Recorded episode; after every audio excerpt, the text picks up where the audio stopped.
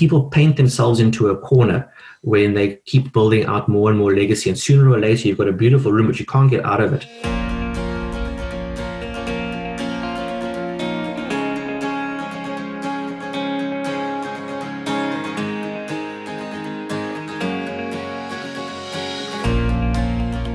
Well, we are big supporters of startups at Instech London. We're also spending time with the more established companies, many of whom continue to innovate and push the boundaries in the use of data and technology in and around insurance. And Genasys is one of these. Although only recently arrived in the UK, they've been helping insurers and others rapidly deploy policy administration systems across many different areas of business. Andre Symes launched the UK business a couple of years ago, and as you're about to hear, has barely paused for breath since then. Well, Matthew Grant here, back with episode 105, uh, and once again bringing you discussions with the leaders and movers from companies of all sizes all around the world these days. Uh, we believe we are the perfect accompaniment for running, cycling, gardening, driving, mowing the lawn, doing the ironing, or indeed whatever else takes your fancy. We're not proud.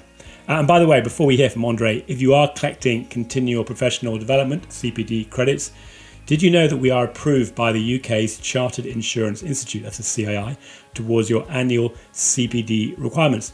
And finally, thank you all for the feedback on the podcast and our recently launched report on parametric insurance. Please do keep telling us and others what you like.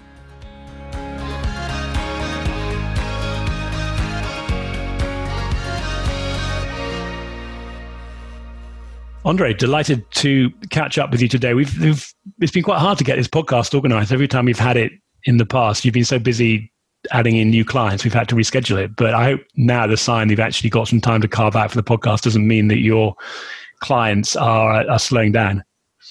Uh, no, ab- absolutely not. On the on the contrary, it's it's it's getting even even better.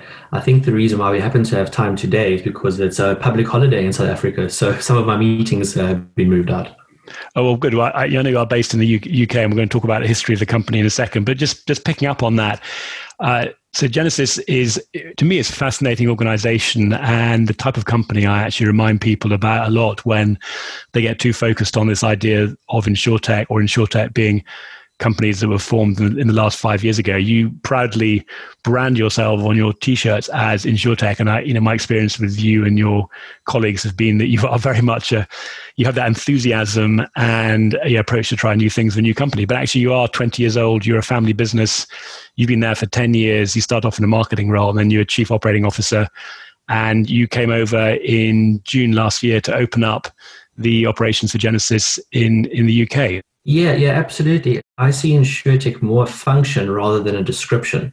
And we've always provided insurance technology uh, throughout the years. So I suppose we, we, can, you can call it an insurtech, but it's just depending on what your definition of that is. So we won't dig too much into that. What is insurtech? What is not insurtech? But in terms of the business you are offering, probably should just make sure we're talking a little bit about what it is that Genasys does. So you are providing policy administration systems. You're working both with established companies and some of the newer companies. But what would be a sort of typical example of an implementation you might be working on? So some of the quicker implementations that we have done for new clients, but existing business would be, you know, example like a taxi underwriter in South Africa.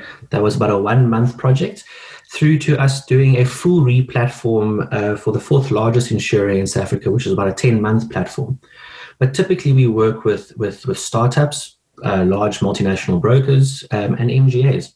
And you mentioned earlier that things are going well in terms of your clients. I know over the uh, the lockdown you've continued to, to grow. So congratulations from that. It's been a challenging time for many people. Clearly, the reason you came to the UK was there's more growth out here. But you know, what is it you think is is driving that growth? Because there are a lot of organisations out there doing what you're doing. And clearly, you're doing something right in the fact that you are you're working with such a wide range of clients and continuing to grow the business. When we first came and started exploring the technology landscape of, of, of, the London market or the UK market, you know, I think everybody had lots of similar uh, concerns about time to market to deploy, the cost of deployment, uh, the agility of the software that they were deploying, and then also, you know, a big thing that has changed in the last little while would be the openness of the architecture. Um, and the technology that we had built ticked all those boxes. So when we first came to just just to see whether there would be interest, we didn't expect the adoption that we got, which has been quite exciting. And I think what we are doing slightly different to a lot of other people is that we have a lot of the tools of the newer insurtechs out there, the zero code tools, the quick to deploy stuff. But we also have a very powerful, a mature, and proven backend to support this on scale. And I think there's very few companies that can tick both those boxes simultaneously. That's the benefit of your 20 years. You've got those established tools. I mean, what in terms of your own legacy? In 20 years is a long time in technology. Have you got challenges yourself in those types of tools you're building? Do you have to presumably you need to keep refreshing your own existing components that you provide people as well as building the new ones on top of that? Absolutely, and you know we've got a very strong R and D department that my colleague Craig, who you know quite well, heads up, um, and it makes it even more challenging when you when you have to fund your own R and D. But we we redeploy between thirty and thirty five percent of our revenue back into our product to make sure that it stays up to date with the latest technology. That we limit the amount of legacy that we deploy, and obviously also then to create new tools to help with the changing market. And as part of that, you not only are you reinvesting in the business, but you've have continued to be driving the business through your own revenue. You, you haven't taken any kind of external funding for the last, well, since you started. Not at all. And we're quite proud of that. And I think it's also another unique aspect of Genasys is that because we haven't taken any external funding, we, we have very little shareholder pressure on sales returns, which means that we can then, you know, uh, pass on those benefits to our clients it puts us in a better partnership position with our clients rather than a vendor client relationship. Yeah, it's a really nice business model that you can you can support your client success, you can grow with them, and certainly in my experience, what that happens, yeah, the relationship pays off over time as you help them and particularly help them in the early days. So no, it's really great to hear that's happening. I, yeah, sometimes I feel we hear a bit too much about the funding and make a noise about the funding and hear less around companies like yours that are just getting on with it and doing it and, and generating some really good results with a great client base. So, you know, so well done on that. Uh, I'd just like to talk a little bit, Andrea, about the, the technology itself. Uh, we ourselves have been talking quite a lot about low code and no code. Agile has been known for a while as a, a sort of methodology. Uh, can you just talk about what it means in practice for how you build the products with your clients? There's a lot of debate going on at the moment about, about no code or low code tools whilst we have some of our clients that have adopted our no code tools themselves, a lot of them still don't really want the headache of use, using those no code tools, um, or you know they don't have the expertise in house, even though well, they believe that they don't. They just simply don't want to create a whole new vertical that does product building you know, to create no-code tools, there needs to be an element of standardization across those tools, which then again removes some of the USPs that your clients want. So you always need to make sure that while you can have the speed and the agility of the no-code tools, you also need to be able to still create some sort of bespoke elements for your clients so that they can differentiate themselves from each other. And building on that, I mean, from my experience, when I've been involved in not design as in the writing the code, but certainly specifying products. You know, one of the hardest parts has been the user interface and, and really be clear about what the use case is. And actually, often you don't even know until you start doing something. So, with Agile, it does give people the benefit of being able to iterate as they go, as opposed to you know coming up with a design and then moving to sort of waterfall approach. But yeah, as you as you look at what you've been doing and, and where you've been successful in that whole user interface, user experience side, I mean, how, how have you successfully worked with your clients to help them design and continue to iterate on products that are going to be successful when they're de- deployed into real usage? That's a great point. Um, and it, it kind of goes back to something that our founder, who happens to be my dad, who said many years ago Agile was a way of being long before it was a term. And what, what he meant by that is that we've always seen implementations as being agile, as being you need to be able to move and change as you go through that. And that was predominantly why we created our zero code tools was more to facilitate the continuous change rather than to for it to become a sales tool in today's day and age, some of our, our young startup clients that we've had, and you you you, know the EquipsMe uh, crowd quite well, know their business has changed dramatically in the last two years, and you need to be able to have methodologies and a management style that can accommodate that. A lot of the companies that when they start out, they've got they've got dreams of being something very different, particularly in the insurtech space. But then as shareholder pressure and carrier influence comes on, they have to continuously pivot. And as the IT partner, you have to be able to pivot with that. So we've always had an agile approach um, to to projects, and you need to continuously have that. And then just to quickly touch on your on your UI point, I, I agree 100%. Is that you know the only way to optimize you know client onboarding through UI is to continuously change it, test it out, make small changes, and there's some great tooling out there that you can use for it. But again, the business behind it has to support that that agile methodology.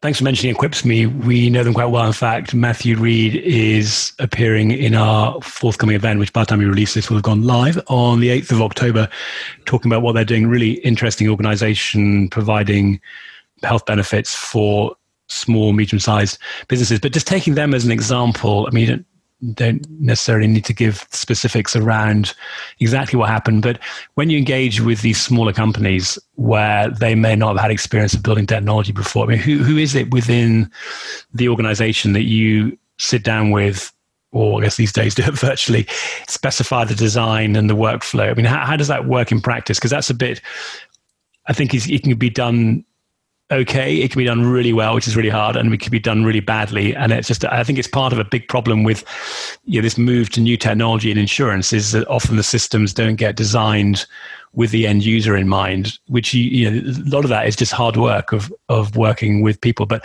yeah, so what what be a practical example of how you would do that with your with your clients? Using EquipsMe as an as one example, you know, they've got an extremely competent and very very professional team, and we we sat down with everybody from Matthew being the managing director through to Andy Santoni being their chief underwriting officer, um, and and we work with them directly. In, in some of the larger organizations that have much bigger teams, you know, we, we tend to work directly with business. When you can have an underwriter talking directly to the person creating the product, it really does take out a, quite a lot of the lag to deploy. And are you doing this with what whiteboards, flip charts, or is there some kind of technology where you can mock up what the user interface looks like and iterate on that? The tools that we've created is the UI for that. So we have things like live preview within our product building tool. So you can actually sit there, drag and drop questions in, create new questions, create new rules around that, decision trees, rating. And then you can right there on screen check what it looks like. And if you don't like it, you change it. And then once you're ready to deploy, you, you can then deploy. That's a really helpful way of doing it. And then, uh, as a question or a question for you that came up when I was talking to somebody else recently about the challenges with legacy and then organizations like yourselves that you're building technology for the larger insurance companies as they move into new areas. So they've got a little bit more freedom about what they use because they don't need to rely on the legacy. But at some point, these organizations are going to live in a world where they've got legacy systems and then they've got a number of Genasys, for example, implementations. Does it get to the point in a few years where we're creating a new challenge because you've got two different types of technology? I mean, are you future proofing what you're doing so that gradually it can all be rolled into one? System that at least different components talk to each other, even if they're not built on the same platforms? We are becoming very, very open. We've got several hundred API endpoints, uh, or, or REST-based APIs, um, particularly to try and prevent this this future legacy. And I, I always term it that pe- people paint themselves into a corner when they keep building out more and more legacy, and sooner or later you've got a beautiful room, but you can't get out of it. And what we're trying to do is to give the client some element of comfort that if they do want to change down the line, or if they do want to adopt an element of Genasys they can. And I think for the for the at least for the near term and medium term future is going to be API technology. And now one of the companies I came across when I was looking at what you've been up to was really interesting. A Genric pandemic shield, which is a parametric insurance product for health. And they're a South African company. But can you just talk a little bit about what's happening with them. And and you know, that whole area is something we're particularly interested in anyway. But i would just be interested was it a different experience building a product for a parametric insurance application than a traditional insurance offering? No not really. Because because all of that functionality already resides within Genasys, this platform it was out of the box uh, that, that functionality. The the interesting and the really fun story about about Genric is that you know when when lockdown happened um, you know people needed to start pivoting and creating new products we didn't even help them build that product. They simply use our technology. We got a phone call saying, uh, We have prepared this uh, uh, product. Please, will you deploy it to our live production environment for us? They had done everything. They created the product, created the pricing, done all the underwriting, then built it on the technology stack themselves, and simply gave us a call just to make sure that it goes into production correctly. So a real uh, case study for the low code approach, and I guess also you know, good education with your your clients. I guess you take it too far to extreme, you start doing yourself out of a job because all your clients are doing it um, themselves. But that's that's the benefit of offering a, a platform that's fully functional and usable, I presume. I think you're right. I don't think it's going to be radical. Um, I think that everything in insurance takes a lot longer than we anticipated to to take our relationship isn't really about utilizing their staffing or their resource pools for, for implementation, but rather to call upon their network of peripheral services to put into our clients. So once we deploy our, our core platform into a client, our, our system integration partners or our technology partners, people like Rocca or Hitachi, as an example, can very easily then offer the additional services, be it actuarial, pricing, data analysis. So there is absolutely scope for those technology partners, but I don't think in traditional sense where you have one of the big four sending 200 of their associates to go do an implementation. I think those days are probably going to start slowing down and more seeing a shift to monetizing the ecosystems.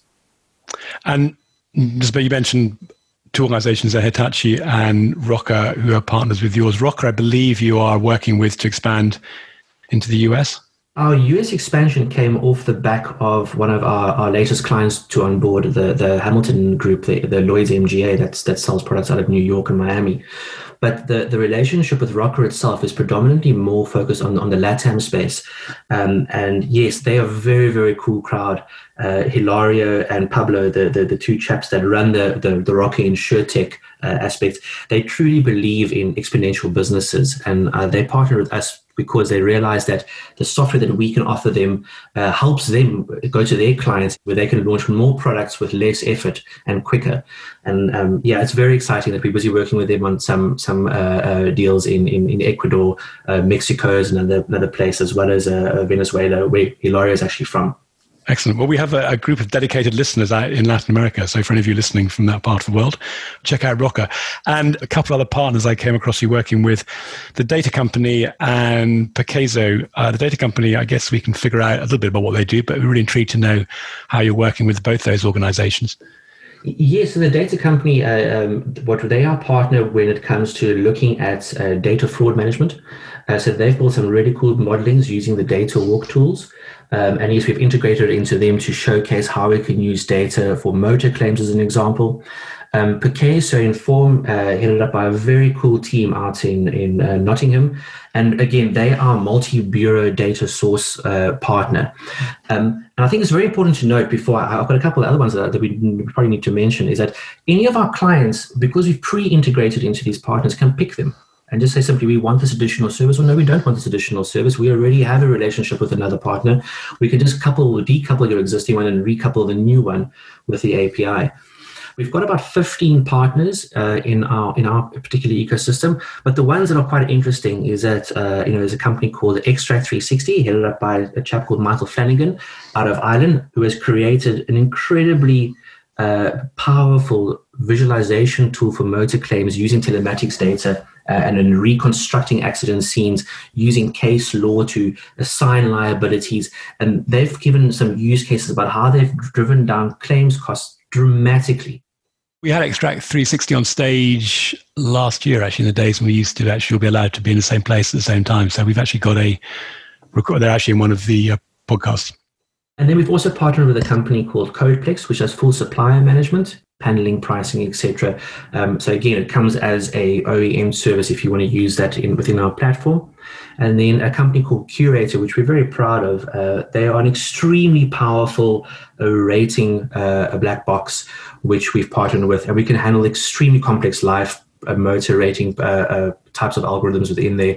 And our, you know, our, our, underwriters and actuaries that we deal with get very excited when they can see the tooling that they can use in there. Again, no code uh, rating, you can build that very complex rating within you know a couple of minutes to, to hours rather than, than weeks as before. And then one of the more recent ones is a company called Flowgear, also out of South Africa. And they are a, a zero code uh, integration tool. So it really just helps simplify the integration to third parties where you can drag and drop different endpoints to each other and do graphical mapping. Um, yeah, so it's a bit more of a B2B uh, partner, but it really does accelerate the deployment of our platform. What I find really interesting about the, the, partners is is part of what you were relating to earlier on with the APIs, but it I suspect is even more integrated in the sense that people want to have more than one part of the solution. And you know, my view of what's going to be how we're going to see more of is more partnerships, you know, more either platforms or just you know, multi touch points between different organizations you know, who's to say whether one's a platform or not? But uh, yeah, it's really impressive the list of partnerships you've got. And are those available on the website if anybody wants to learn more about what you're doing with those individual companies? Yes, they are. And we talked about a few clients, but is there anybody else you can mention that you think is a good example of what you've been up to and changes that are happening in the industry? I mean, the largest implementation that we'd done before was for the fourth largest insurer in South Africa, company by the name of Guardrisk. Um, you know, and uh, you know, we built out 68 commercial products for them with about five data migrations, and I think we did 100 bespoke reports for them. And those 68 products were commercial combined products, not simple single line products. Uh, and that was a that was a 10 month project. And um, they've just renewed for another couple of years now. So we're very excited about that. So we deal with the large carriers on the one end. Aon South Africa runs their, their business on our platform, so we deal with the large brokers.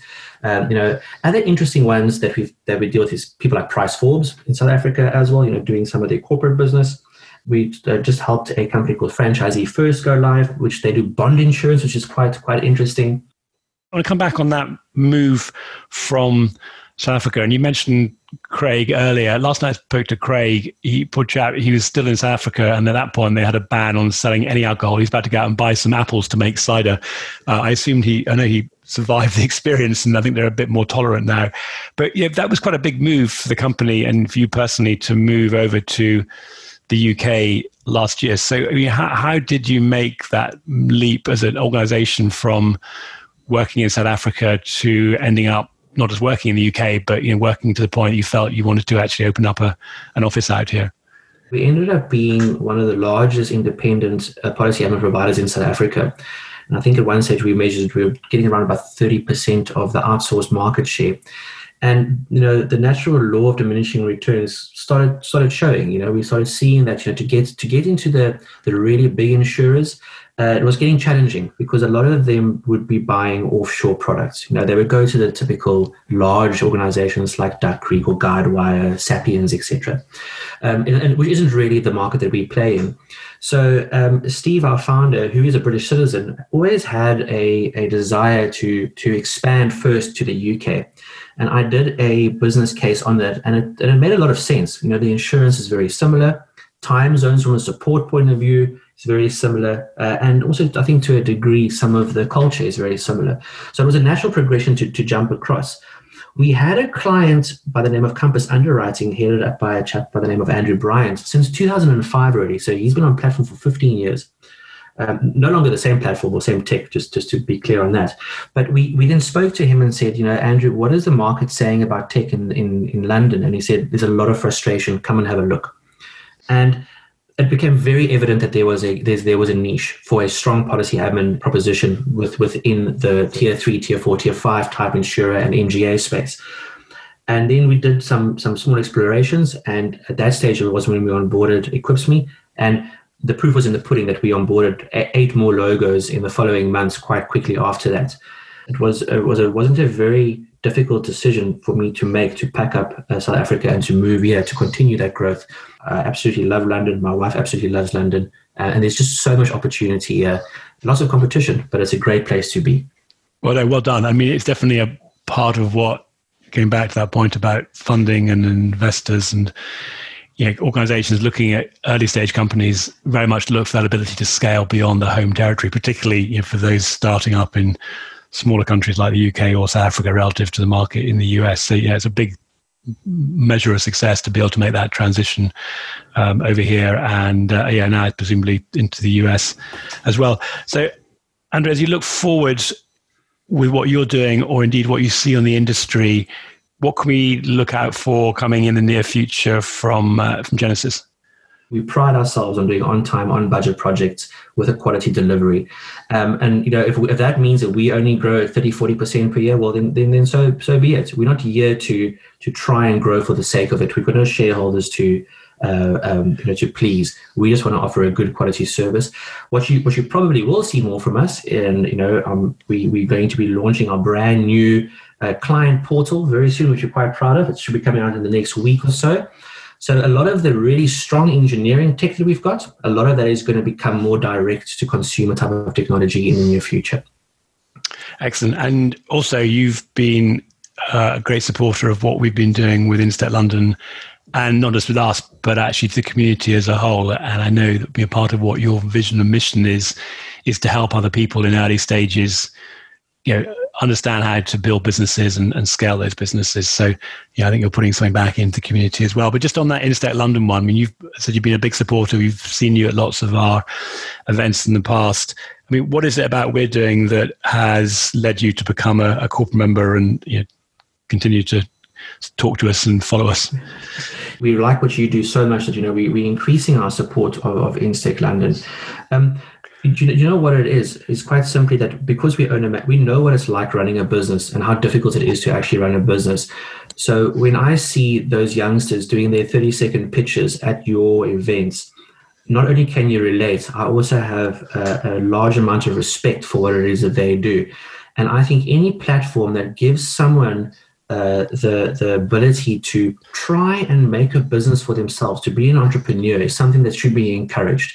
So anytime we see people doing that, uh, we we naturally lean towards it. We have a bias towards people who run their own businesses that are owned and managed because we do it ourselves. So yeah, I mean, as long as Instech London keeps supporting the little guy and, and keeps trying to help out uh, the small people become the next unicorn, well, we'll carry on supporting them. Well, great, thanks. I mean, and we we do we're really keen to support little guys, not entirely altruistic, because little guys then become big guys and then they become corporate members and they spend money with us. But uh, we're, great believers in paying forward. And yeah, it's particularly delightful to work with partners like yourselves that share that same vision and put something back into the community. And hopefully we will see each other face to face sometime soon in London or somewhere else. But in the meantime, thank you very much and best wishes with all the exciting things you got going on. Thank you. Thanks, Matthew. I look forward to the next beer at the venue and we can do that again. Yeah, in uh, in however many months or years that's going to be. Thank you. Excellent.